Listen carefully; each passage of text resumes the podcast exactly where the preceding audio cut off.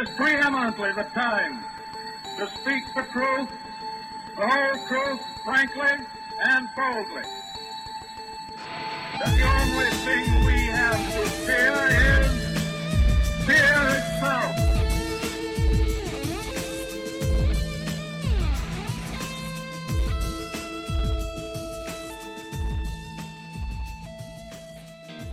Amare Global is the first ever revolutionary mental wellness company, focusing on the gut brain connection for adults and children. Amare's holistic products are designed to optimize performance, positivity, and motivation. The products are made with ancient natural wisdom combined by modern science that supports mood, focus, stress resilience, and whole body wellness. Whether you're an Olympic athlete or a stressed out parent, Amare Global's scientific approach is designed to meet you where you are and empower you to be the best version of yourself. Welcome back to AutismRadio.org, home of the world's first autism support radio network and proud 501c3 charitable organization helping families challenged with autism every day get services they desperately need. Please help us make a difference in the autism community and find it in your heart to support 1 in 88 families in America today. Donate directly at autismdonation.org. Now, stay tuned for a special broadcast of Hope Saves the Day with autism activist, super dad, and author of the Spectrum Diet, Master Chef, and the Hope Man himself, your host, Paul Simmons. Thank you for that great introduction. As always, it's great to be back on another edition of Hope Saves the Day. On today's program, I have a very special guest, and we're just taking a step away from the topic of autism for this episode. Uh, his name is Kevin Donaldson, and he has a number, almost a top number one global podcast that is called the Suffering Podcast, that is critically critically acclaimed. Uh, he's a retired police officer uh, he's a keynote speaker that talks about men in crisis across the East Coast of the United States. And again, he's going to talk a little bit about his journey. And he's also the president and founder of the Denton Development Project. I'd like to give a warm welcome to our guest tonight, Kevin Donaldson. Welcome to the program. Thank you so much for having me. I, I, you know, us living so close together, it's funny that we're doing this on Zoom. Yeah, right. that's great. It's very rare in this world that you find somebody so close to you doing something that's near and dear to your heart that you you you want to just you want to have this conversation with, and here we are, just you know, behind computer screens. Yeah. Well, thank you, Kevin, for for joining us. I, I think your your story is going to resonate with a lot of people. I think our listeners. This again, what you're doing, uh, making such an impact on the world and and the and so many people's lives out there that you're impacting. Um, so, first, tell us a little bit about your journey, how you kind of started um, some of these programs, and and what brought you to talk about mental health. And just again, we'll get into the specifics of that, but again, just trying to get away from the stigma of so many people have about mental health and afraid to really talk about it and share uh, challenges of, of what they're dealing with. So, why don't you just start us off with telling a little bit about yourself? See, I'm a I'm a person that believes there's no such thing as coincidence. There's no such thing as serendipity. You're not unlucky. You are always put in the exact spot that you're supposed to be in at that time. And that is to make you what you're supposed to be eventually. My story, listen, my story, it, it could take up hours and hours and hours because I, I was I was a kid that was grow, uh, grew up in the Atlantic City area and you know I, I had a, a really kind of rough home life um, but i was always looking for you know something to grab onto some sort of identity whether it was the sports kid or whether it was the smart kid or whether it was the bully. You know it's not all sunshine and rainbows growing up. Um, but I, I just could never find my way in this world because my home life was very toxic. Okay? So um, fast forward I, I you know, you got to remember too. I grew up in the Atlantic City area in the 80s, in the late 70s very and 80s. Different, very different. Very, very different. You know, you're talking mafia run. Um, I I knew them all. I knew them all. Right. And those were the people you looked up to. Those were the people of power. Those were the people of influence and it, it, it, you can go one of two ways either you can look at that and say i'm never going to be that or you say hey that that looks attractive to me to me it started to look attractive it started to look too attractive but i'm the type of person that i try to remove myself from toxicity. So I move, I have an opportunity to go away to college. I was a pretty bright kid. And I go away to North Jersey to actually, I started living in the town I live in now. I've been here for 28 years in Parsippany, New Jersey. And, you know, I, I, I found that I could reinvent myself when I went away to college. You know, I played college football. I was I was really good in academics, and I really enjoyed it. Um, but I I still haven't found my place, my purpose in life. You know, and I mm-hmm. I went to college. I love college. I went to college to be uh, first. I went for theological studies because I always wanted to be a pastor. I was real tied into my faith. Even though I was a bad kid, I always loved my faith. And when I went to college, I ended up losing my faith. So I I figured the next best thing would be to shape young minds. So I wanted I did all my college career trying to become a school teacher, and I did. When I got into it, I hated it. I hmm. hated it. There's, there's nothing harder in the world to work your whole life towards something, and then when you get it, you're like, yeah, this isn't this isn't for me. But I, I, found out it didn't resonate. No. No, you know, it just wasn't me. It just wasn't me. And you know, from there, I bounced around job to job until one day I'm in the gym and a guy comes up to me. He goes, "Hey, you ever thought about being a police officer?" And you know, at the time, I was I was traveling coast to coast, and I was tired of traveling. I was a young guy, and it's it's traveling coast to coast, living out of a suitcase four weeks out of the month. Sounds glamorous, but it gets real old real quick. I'm not built like that. I always feel that I, in order for me to be off of work, I got to be in my own bed, and that wasn't that was a rarity, not a not, not a staple in my life so I said, you know what, this this sounds like a good job. You know, you got a pension, you got a benefits, you got the benefits, uh, and you can make a difference in the world. You know, it's one of those jobs.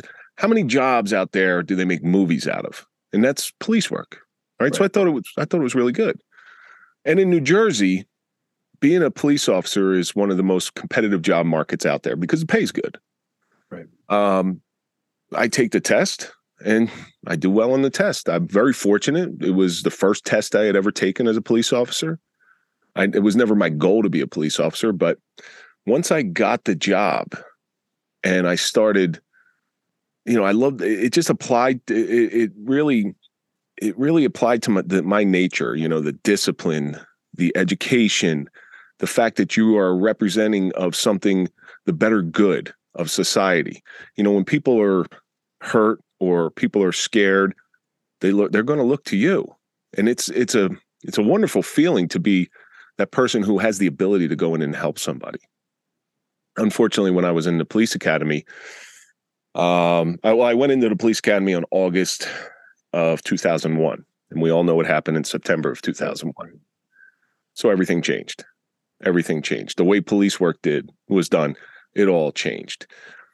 And um, you know, I get out of the police academy and I'm standing post in this post terroristic fear society where this wasn't the, the, the it wasn't kind of wasn't the job I signed up for, but it was the job that I needed and it was the job that I wanted. And I loved it. I loved it. You know, and it wasn't chasing the bad guys. It wasn't car chases. We had plenty of them. Sure. Um, but it was that person who needed medical attention. Okay. And they're looking up at you saying, help me. And you can actually do something. Right. You're not just there comforting them. You can actually work on them and do something. And you impact people's lives forever doing that job. So I took the job as a job. I realized that the job was way, way more than just a job. It was a real purpose and a calling. I felt fulfilled at the end of the day. Right. You know, and there, there's a lot of jobs out there. I'm not discounting any mm-hmm. other job. No, absolutely. But this is your path. This is what you were doing, and and it was filling that gap of what you needed in your life at that time. Exactly what I needed. Like I told you before, it's always where you're supposed to be. It was a. It was. Some people might say I had to run a good luck getting that job. No, I was supposed to be in that gym that day. I was supposed to meet that person who offered that job. I was supposed to take that test. I was supposed to be in the police academy on 9 11 you know, and it was a proud job. Yeah, I went home with my head held high, knowing that I didn't just earn a paycheck. I did a job. I did a service. Being a civil servant, it's a it's a very selfless career. You know, you give yourself to it. The one problem with police work is it slowly chips away at your soul. Uh, you're seeing things that the average human is not supposed to see. One of the statistics that was told to me was the average human being sees one, maybe two critical incidents in their lifetime. Right. Police officer in a 20 year career will see upwards of 800. So take your worst day Yep. and multiply it by 800. Right. And that's police work. So, you know, it's it, it's those little calls. It's, you know, you're there was one in particular, and I, I speak about this in, in a book that I'm writing right now, where I get dispatched, and we were in a small little suburban town, and I get dispatched to go. There's a bear running through somebody's backyard. Somebody calls the police. Like, what am I going to do? Right. In all honesty, what am I going to do? Smile at the bear? Try to be Davy Right. Crockett and grin him down? so I, you know, I half-heartedly go up there. On the way up there, they say respond to this area. Gunshot to the head. Uh, son and his mother get into an argument. Son goes up and grabs a 22 caliber hand pistol, puts it up to his temple, pulls the trigger. So I show up at the scene. I'm the first one because I was right there, and I'm the first one there for what seems like forever. It always seems like mm-hmm. forever when Time when you're in. Yeah, Continuous. Yeah. yeah, it just never stops. Yeah. And there he is. He's up against the wall, and I can still see him to this day. His head was down. He was breathing. And if you know what agonal breathing is, it sounds like you're snoring. Mm. They call it the death rattle. Like gurgling almost. Right. He's it sounds like he's snoring. You know, his, his chin's at his chest and he's he's Yeah. that type of guttural sound. Yeah. And there's blood everywhere on the floor. The gun's over there. It's still smoking. That's how quickly I was there. So you you make the scene safe. You you secure the gun. You empty the bullets. And now I'm trying to move. And this guy was a big guy. He was like 300 pounds. You move him into their left on their left side, which is called the recovery position. But the the the tile floor is covered in blood. Right. The blood is very very viscous. It's like cooking oil, Right. slippery. And I'm slipping around. I fall on my knee. I got blood all over my uniform, just trying to get this guy clear his airway so he's not going to drown. And his head goes boom, hits the hits the ground. I'm like, oh no, I just I, I killed this guy. He was brain dead already. Right. But that's what goes through your head. Course. And and then that call gets cleared, and then I got to go rechase the bear. So that's not something that a human being's supposed to see. No. Those calls compounded over time just eat away at your soul and eat away at your soul. And it's a tough thing to it's a tough thing to go home when you just saw somebody do that and your wife asks you, Hey, how was your day? right. Right. Yeah. Yeah. And you, you definitely don't want to talk about that. Let's be honest. You don't want to bring that home with you. No. No. You're paid to do that stuff. Correct. They're not. They they they don't have the people at home are, are the true unsung heroes of police work because they have to see their spouse hurting, Right. knowing that they you know their spouse knows that they don't understand what you just saw, Yep. but they want to help and they just don't know how. And they can't because you're you're going through the emotional trauma and and it's very hard to talk about it obviously with your especially with your spouse i know um, when you're going through something it's not easy to talk to them about that kind of stuff not the and you probably don't want to bring No, you don't want to relive it. You don't want to relive it.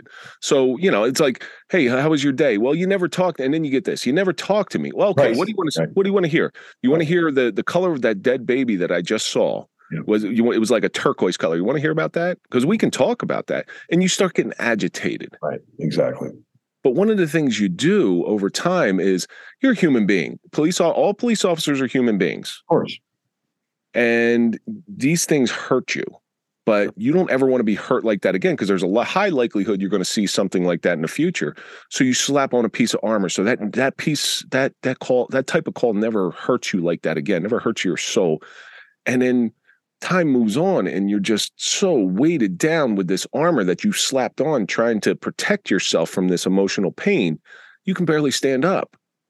And you know after a 20 year career you're you you know we're we're all we're all born what i believe. This is again this is my belief. I'm not a therapist. I'm not anything but i believe we're uh, we're born with a glass of a uh, and that glass holds the amount of crap that we can take throughout our lifetime you know and water gets thrown in and water gets thrown in and water gets thrown in and you never know how big that glass is and it could be something innocuous that makes that glass spill over and you break mentally Right. mine mine was real simple you know mine My glass spilled over on July 13 or uh, July 10th, 2013. Um, that was the night we get called to a domestic. Well, it was an unknown call at the time. It was an what's called an open 911 call. Okay. In the 911 system, when it was set up, any 911 dial, you have to respond. All right. Because that way, so if somebody's holding them hostage or even if it's a missed dial, even if it's a little kid playing with the phone, you got to go. This was an open 911 call, which means somebody dialed 911, put the phone down, and they can hear yelling in the background. So we know it's something serious. And the address that we were going to, we knew that address. We, uh, there had been previous threats. There was a temporary restraining order between a boyfriend girlfriend. So we knew that address. We knew this was something pretty serious.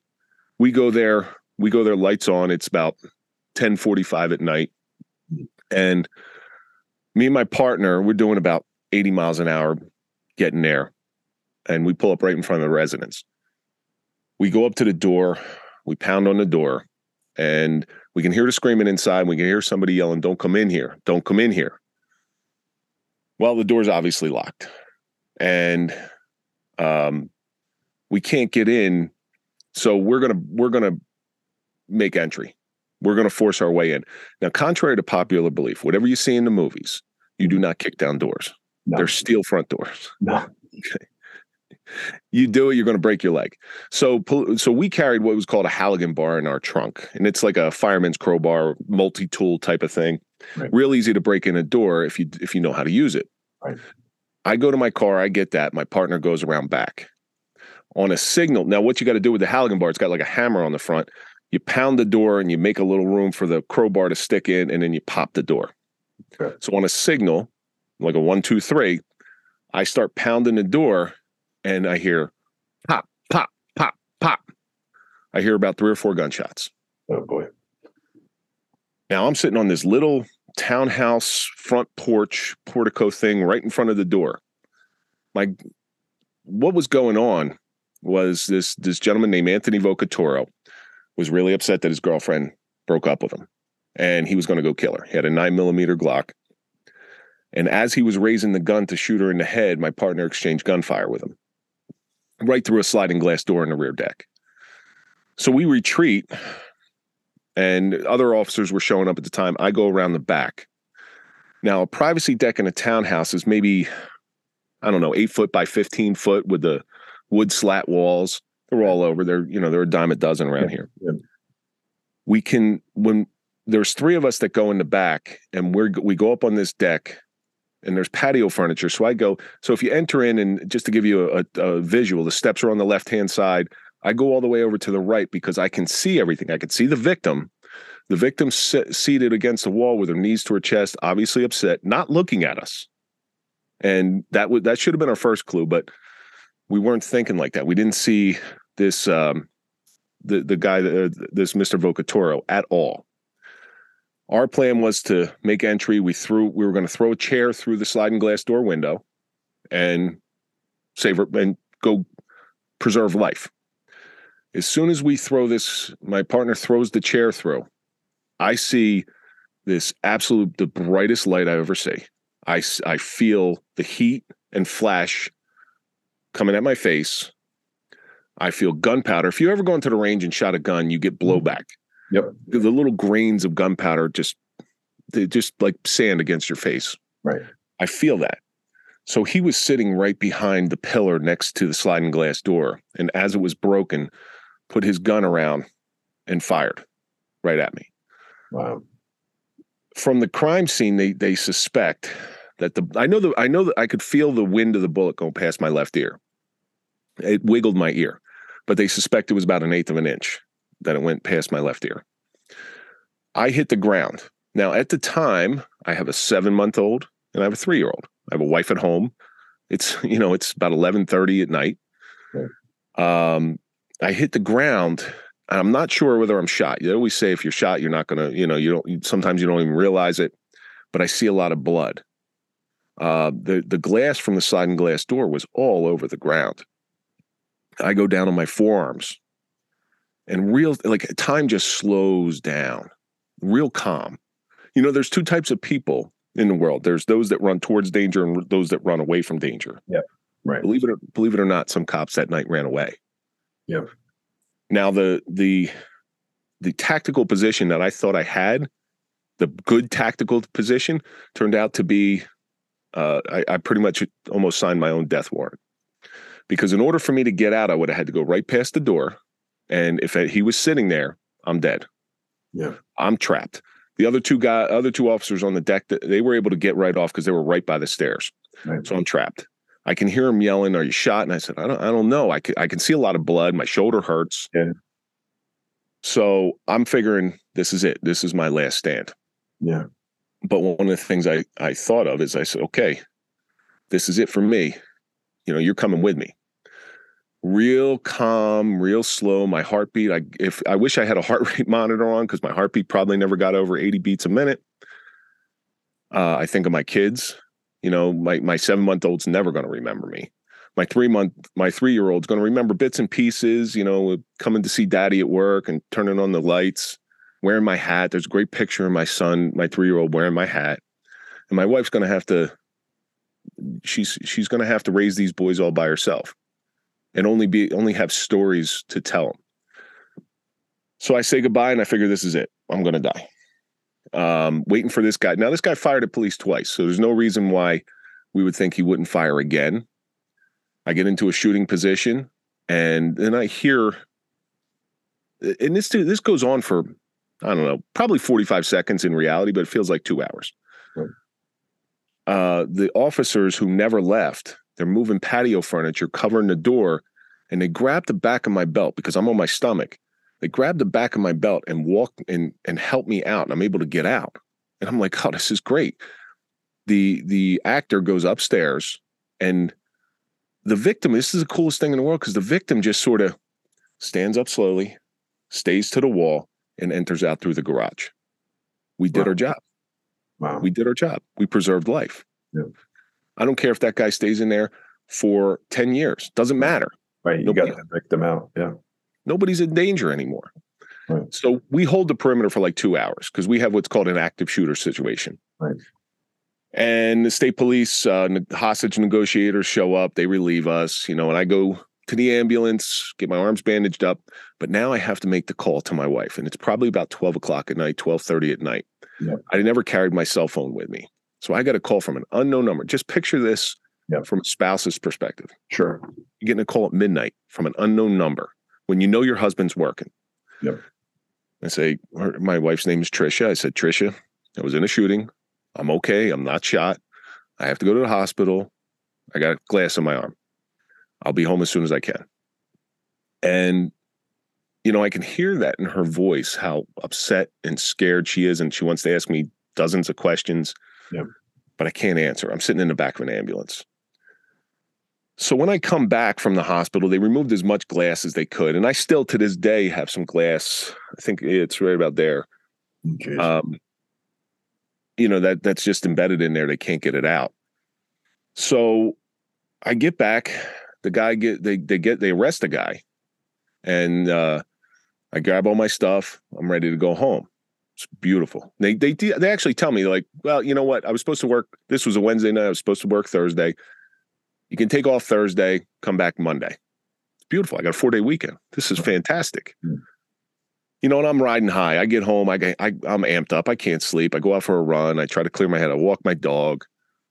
Uh, anything just to clear my mind. But I give my kids and my wife the biggest hug that I've ever give them, given them in my entire life.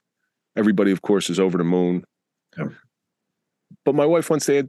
My wife wants to. Uh, excuse me. I'm sorry. Uh, she wants to ask you some questions. No, no, no, no, no. That was that was somebody. Um, but my wife wants to ask ask me all these questions, and I I don't I don't really feel like answering them. To be honest with you, I just Not I don't anyway. Yeah, I don't I don't want to do that. And um, I uh, I I get a little bit of sleep. I wake up to about 50 phone calls. What happened? What happened? What happened? Because that's that's police world. Police everybody wants to know what happened. Right. But everything's cool. Everything's good. Everything's all right. Um, my wife wants to take she her and I want to go out just to celebrate, you know, that I'm still alive. And we're sitting in a movie theater. And we're watching this movie. It's a Seth Rogen comedy or dark comedy called This Is the End. And there's a bang. I start hyperventilating. I start sweating. I can't catch my breath. My my my heart's pounding out of my chest. I don't know what the hell's going on. I get up because I don't want to alarm her. She's been through enough. You know, I, I get up and I say, you know what? My stomach hurts. I'm going to go to the bathroom. I go wait out in the hallway. I can't go back in the movie theater. This is the onset of post traumatic stress right here. Wow. That night, I had trigger. that was your trigger right at that moment. That was it. That's it, it. Just it took a little time to come in. That night, I had about the worst nightmare. It was so bad that I woke up and I was so soaking wet. I thought I urinated in my sleep. That's how bad it was. I had to check to make sure it was just sweat. And every night thereafter it was it, it just continued to get worse and worse, and you just get no sleep. And what a little sleep you do get, you have night terrors. Right. So you remove yourself from the bedroom and you go sleep in another place. So because you don't want to, you don't want to alarm. They've been through enough. Yeah. And you don't know what to do. You don't know what's going on. You feel weak. You feel emasculated. I'm supposed to be stronger than this, but you're not. But you're not. Down the rabbit hole I go. And uh, after uh, one night, I go into my office and I can't take the pain no more. I'm drinking, just anything to, to, to ease the pain, and you know I end up putting a gun in my mouth. And I'm I'm ready to go. You know, I got uh, sign a note, say goodbye, give all the passwords to all the accounts, and that's it. Wow. And that's it. And um, after sitting there with a gun in my mouth for about 20 minutes, I take it out and I look at it, and this this gun that weighs about 1.9 pounds feels like it's a lead weight in your hand. And that was the first time that I attempted to end the pain through suicide. There were several other attempts. Um, and you just go down and down and you you anesthetize your body through alcohol and they they prescribe you Klonopin anti-anxiety they prescribe you antidepressants that plus alcohol is a, such a dangerous mixture but I wanted to die in reality I wanted to die I didn't want to live like this You were just trying to numb numb the pain. I didn't want my kids or my wife to see what I'd become Right. you know I, I looked like a zombie I be, you know I, you, I still have the haircut, but I didn't at the I let my hair grow. I let my beard grow. My beard was about down to here, and I had had enough. Like I just didn't want to be that person anymore, and I just kept going down into the darkness. Wow. So, what was the turning point that really, for you, that you were able to get out of this somehow, or at least saved your life at that point? There were some people who helped me along the way. One of them is a gentleman by the name of Dr. Eugene Stefanelli. Now, the, the workers' comp will send you to some really bad therapists that don't understand you, that are there for a paycheck.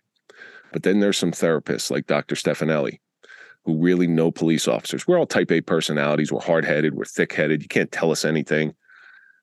He worked on me and he worked on me. There was times when I would disappear for three or four days and go live in the woods. I just got paranoid and he really pulled me back to life and he got me involved in in some he got me involved in group therapy because when you're going through something like this you really believe that you are alone Right. but you're you're not you know it's it it, it, it, it like i said it's extraordinarily emasculating to feel this weak in this moment but when you get together with other people who are and there are other officers who have been through similar situations you're like yeah that's that's me yeah and oh that's me Right. you don't feel alone anymore and then you start Changes, changes your world right there at that moment, correct? hundred percent when you have that support of like-minded people who do understand. You know, the Right. biggest lie we tell ourselves is nobody can understand. Correct. That is such a lie, and people believe it. Yeah, absolutely.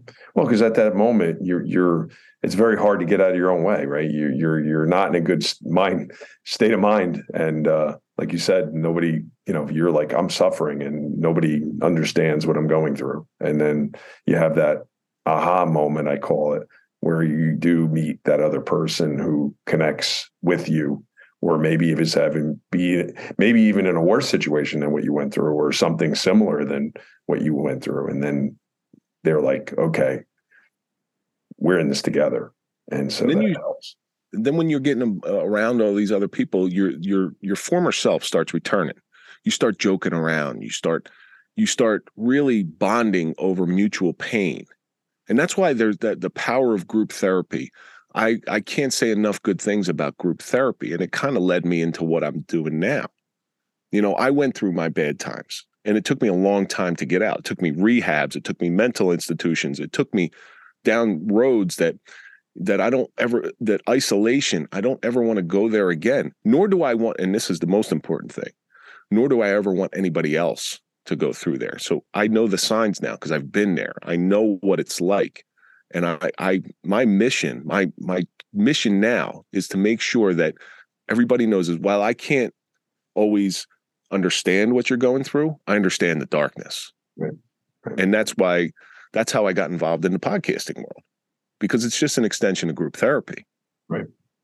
But at broader range now, you're connecting with people. You don't even know who's listening sometimes, right? And who's connected with you um, that may be going through something again dark times in their lives and you're probably shining some light on them by talking about it uh, which is so important today because i think you know we talked earlier you know i think the stigma of mental health is is a struggle for a lot of people to talk about it because they're embarrassed right? They feel like it's a sign of weakness especially us as men. You know we grew up you and i in similar times and and you would never ever talk to your buddies about what you're going through, right? You know, you got to be tough, you got to be strong, right? You you don't you don't talk about that stuff, right?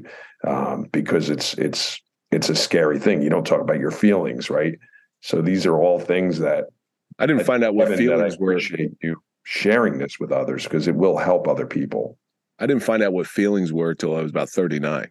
You know, we weren't supposed to have them. No. You know, we bury them deep down inside. Right. But you know, the funny thing about about any type of suffering and I, I, obviously it's a shameless plug. This one of the reasons why I call my podcast the Suffering Podcast. Right. One of the things about suffering is is the longer you try to run away from it, the bigger it gets. You know, I I I said this so many times, but it, it's really something that I hold true in my life. Years ago, when I was on a business trip, I read a book, and it was How to Survive a Prairie Fire. Why I read it, I can't tell you. I just read very very strange things. And a prairie fire you know when when you see danger coming toward you your your your instinct is to run away from everything is to run away and but with a prairie fire if you run away from a prairie fire it's going to grow and grow and grow and it's ultimately going to consume you and it's going to kill you. But if you run straight towards that and you get through it you're going to come out the other side and you're going to be that much more resilient and the duration of the suffering is going to be so much smaller. So when i have people on my show now they num, one of my criteria is they have to be through the majority of their suffering because I want to give others listening the tools on how to overcome their adversities, how to overcome their own sufferings. And to teach them that, hey, listen, this instead of this being my weakness, like you just said, my weakness for these feelings, it's not my strength. You know, I tell people, yeah, I've had a gun in my mouth. Yeah, I've tried to I've tried to kill myself numerous times. Thankfully, I failed every time, which kind of which kind of leads to the whole failure mentality when you're in the midst and in the throes of it. You're like, oh man, there's another thing I'm a failure at. But it, it leads to a, a, a sense of resilience when you're through it. That, you know, the word suffering, it's such a visceral word that people try to avoid their whole life. But I've never met one person in my life, one interesting person in my life that doesn't have some suffering yeah. or doesn't have some junk in the back. Absolutely. So if suffering, if great people have suffered, why do we run away from suffering? So I'm trying to rebrand that word suffering. Yeah. So t- yeah, I've it's gotten important. some pushback. I've but it's some- important though. It's it's important, Kevin, because you're you're right. You're touching upon a very, you know, this is a big subject today too, because you know one of the things that we're trying to do as society is put a spotlight on mental health and wellness, right, and getting people the tools, but they're still so resistant to this and and again it's just how do you connect to those people that are just again they're they're suffering in silence right you know like i always say the old story and you've probably heard this is that when someone says hey how you doing you say oh i'm okay okay is usually not okay hmm. um, they, you well, know, okay's in the middle of broken Right. Right. It's it's in the middle of broken. You know, I I tell people I may not be watching the same movie, but I've been in that theater, and that's the that's the truth. You know, and it's kind of so I become uh, I, I try to advocate for mental health to open up, and it's it's a diff, it's a it's a tall order. It's very hard but it's one of the reasons that myself and my co-author Chris Anderson from um, you'll see Chris Anderson on First 48 and Reasonable Doubt. One of the reasons him and I got together and started writing this book about mental health is here's two guys that if you were to look at us, I'm six four, Chris is six five. All right, we're we're type A personalities. We're the quote unquote masculine men. You're guys, guys. You know, you, guys, guys. Yeah, yeah. It's, a, it's a, it seems to be a bad word these days. I know, I know. No, it's not. It's no. not. We're guys, guys, but we feel we're human. Right. And if we can, if we we show you that we can feel, it's okay. It's all it's all right not to be okay. Yeah, I mean, I you think know, you know, growing up myself, like crying was not okay, right? It was a, it was not an okay sign to show tears, right? That was a sign of weakness, being a wimp or whatever that was called back then. Um, walk it off. Walk it off. Exactly. Rub some dirt on it. Right. Well, no, that doesn't work. That mm-hmm. doesn't work. Mm-hmm. All you're doing is running away from that prairie fire. Right. You know, this this book is uh, the the name of it is "Man, You Are Crazy." So if you go to manyouarecrazy.com, you can see it, see all the information about it. It's coming out in uh, late summer, early fall, 2023. Okay, and it's it's basically what we just talked about: how this job chips away at your soul, and we're going to get some um, some points of views from mental health professionals in that field. That's showing all, showing all these little these little events throughout our careers. And Chris was a homicide detective in Birmingham. I mean, he saw some he saw some wicked stuff, and he's right. going to tell you it, it almost destroyed his home life, and it almost destroyed my home life. My wife didn't know what to do. She was beside herself because she saw her husband, who one day went to work as a normal person right. and came home a completely changed man. Changed, yeah, yeah. I mean, how do you do that as a as a spouse? It's it's crazy. Right. But that's that's yeah. crazy. You know, and you know, it's interesting when you're saying. It, I'm thinking, you know, Kevin, even though that obviously that incident was the trigger, but I wonder if there was some things before that happened that was building up for that. In of your, course, in your career, right? And I'm sure this happens to a lot of officers in military. Um, you know, a lot of them end, end up suffering from PTSD and and a lot of um, you know depression and mental health uh, strain because it takes a toll on you after a while. That's why we had 183 suicides last year in the in the police world. 183 sad. suicides. That's sad. It is. It's it's uh it's like one and a half times the national the national average. It's the highest rate of suicide out of any profession. Um, and some some years we do good, some years we don't do good. But they just don't. It, they just don't want to show weakness in any way, so they just end it. Well, I'm hoping that Kevin, what you're doing when your works again with your, you know, again your your your nonprofit, your your podcast, your book, all the things that you're doing is hopefully going to help change and maybe cut that down in half or even better right uh, i mean i think that's the ultimate goal is to save you know i always say one person at a time right because you can't obviously you can't save everyone all the time but you try to start with one and that just keep building upon it um, and hopefully has a domino effect where a lot of other people you're able to save and help. Um, all I did was all I did was take one life of service and enter into a new life of service. You know, that's that's where my identity lies. I'm a service service oriented human being. All right. And I was a service oriented human being when I was a civil servant. And now my mission is to be a service oriented human being, learning from my own bad experiences. That's all I want to do. You know, in, in the enormous amount of satisfaction that I got as a cop is sure. the enormous amount of satisfaction I get when that person comes up. Wow, I listened to that. That that you know right. that, that hits home. That hits home on a lot of levels. You know, it's almost, and I think for yourself, and I don't know if this resonates for you, but a lot of times doing the podcast is that almost like therapeutic for yourself in a way, to like helping others helps yourself heal as well. Hundred percent, hundred percent. You know, and I'm hearing these stories, and sometimes these stories are real dark but sure. they always we always bring it back up and we always show how they got through it so you know it's that perspective you think whatever whatever suffering you have going on in your own personal life there is somebody out there who's got it a little bit worse so when you listen to their story not to compare anything no uh, no no if you made it through so can i you know Absolutely. if i'm here to fight another day you're here to fight another day and then that's how that's how the, this space, this mental health space, gets filled with such great people who are out there doing such great things because they don't want anybody to to go through what they went through. No, no, yeah. No, well, I, I, commend you for what you're doing, Kevin, because it is such an important thing to, in today's world. Um, again, shedding light on this and, and offering support, and and again, just having a platform to talk about a difficult topic because it's still a very challenging topic to talk about. Um, again, I know I could probably take 10 guys and line them up, and maybe two out of 10 will talk about it. Let's be honest. Right. And so we well, got there's the difference. Got to change. the difference. The difference in that is they will talk. They, and, and again, you know, Paul, your background, I'm I'm not 100 percent well versed in your background. Sure. But if and I know I know your your son has autism.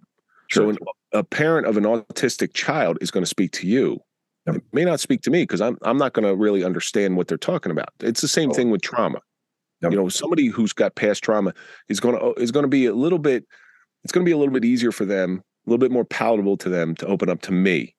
Correct, because they know I've been there. Right. Right. So that's that's my power in in going out and speaking and going out and doing my shows and doing all those things and writing the books because they know I've been there. So, do we have, speaking of speaking, do you have any things coming up that you'd like to talk about to let our listeners know where they can find you? Um, again, how, they, how they can listen to your show, all that information. Obviously, we'll put links on the website and everything, but do you have anything coming up that maybe people want to come and watch you speak at a, at a seminar? All my schedule is listed on my website, and that's real Kevin Donaldson. The reason real realkevindonaldson.com. The reason that it's real Kevin Donaldson because there's a lot of Kevin Donaldsons. Right. Uh, or you can go to the sufferingpodcast.com. Uh, Of course, from there, there's jumping off points to all my social media Instagram and TikTok, Facebook. I'm not real big in LinkedIn. And then, of course, you can go to manyourecrazy.com and read all about the book. But everything is up on our websites and all the information on how to get them. Of course, I'm on all major podcast platforms. I'm on YouTube. I'm on Spotify, Apple, all those. We're, we do video podcasts every week. And uh, every week on YouTube, you'll see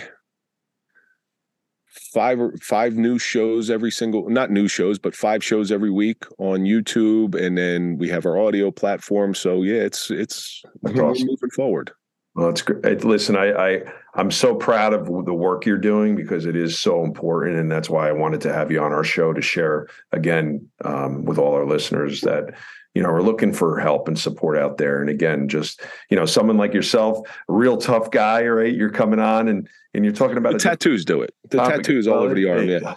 But you come on. So the next move for us, Paul, is for you to come on my show and Absolutely. for you to reach my audience because my audience really i really want them to listen to your story as well absolutely and and you know there's a lot of parents that raise children with autism um, they've been through a lot of traumatic experiences day after day and um, you know it does wear on you um, you know i shared just real quick not just not don't want to share the whole story now because we're we're short on time but save you know, it for the show just want to you know we went through a, an episode with my son where he had a manic episode where he was like out of control. He was running out into the street, running outside in the middle of the night for hours, um, trying to find him, you know, two, three in the morning, running out around.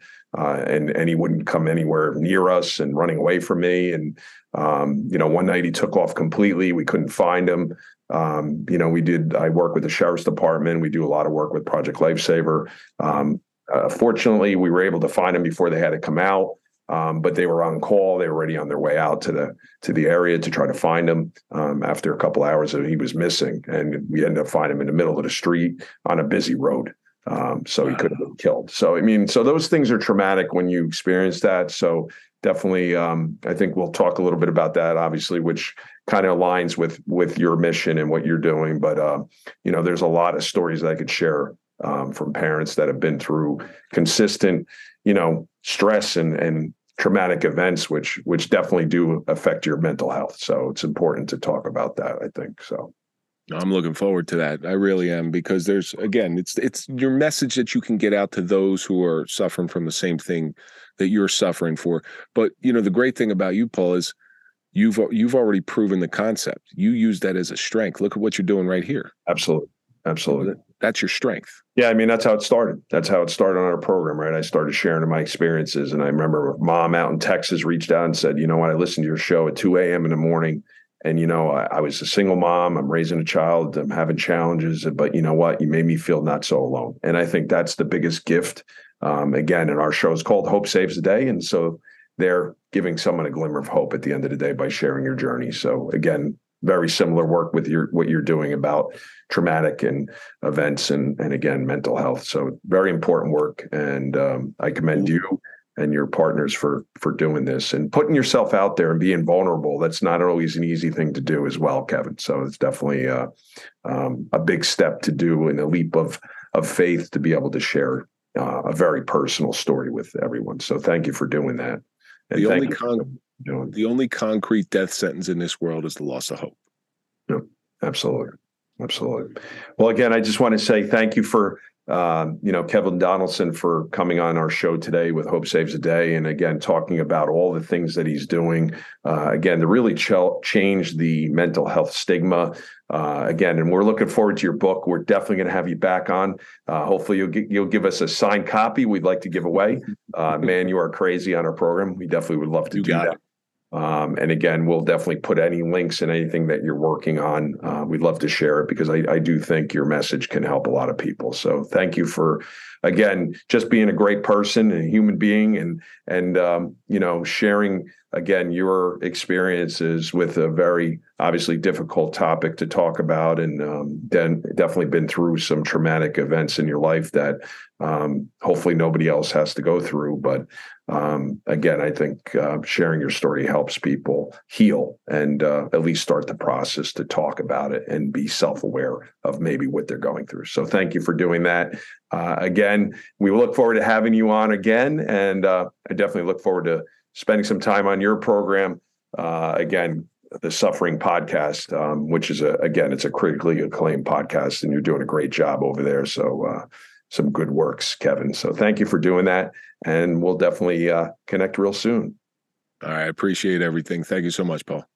Well, we'd like to again thank to all our listeners um, for continued support here on the program on Hope Saves the Day. We'd like to thank our special guest today, Kevin Donaldson, really sharing a very heartfelt story um, again of some traumatic events in his life, but he turned this around and uh, is helping so many people out there. And again, that really aligns with our mission statement and giving people hope around the world. So thank you for that.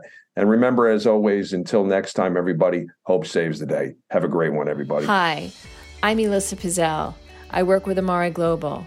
I am proud to announce that we have partnered with the Autism Radio family, a cause that is near and dear to my heart. Continue to tune in to Hope Saves a Day every week on autismradio.org. And when you're snapping up your Amare products, don't forget to add promo code AutismRadio to receive $10 off your first purchase.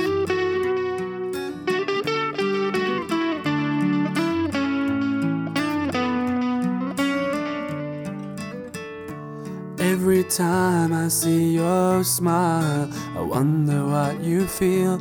Every time you laugh or cry, I wonder if it's real. You seem trapped inside. Please help me understand what is your world like. I want to feel your love. I want to know what it's like to laugh and play. Imagine a thought that you cannot feel, a tear trapped inside. Imagine a sound that you cannot make, no matter how hard you try. I want you to know how I'm feeling. I want you to know how it feels to be me. I wish you could look into my world and see how I see. Hold my hand and remind me to hold on to hope each day. Let this song be my voice. And remember, hope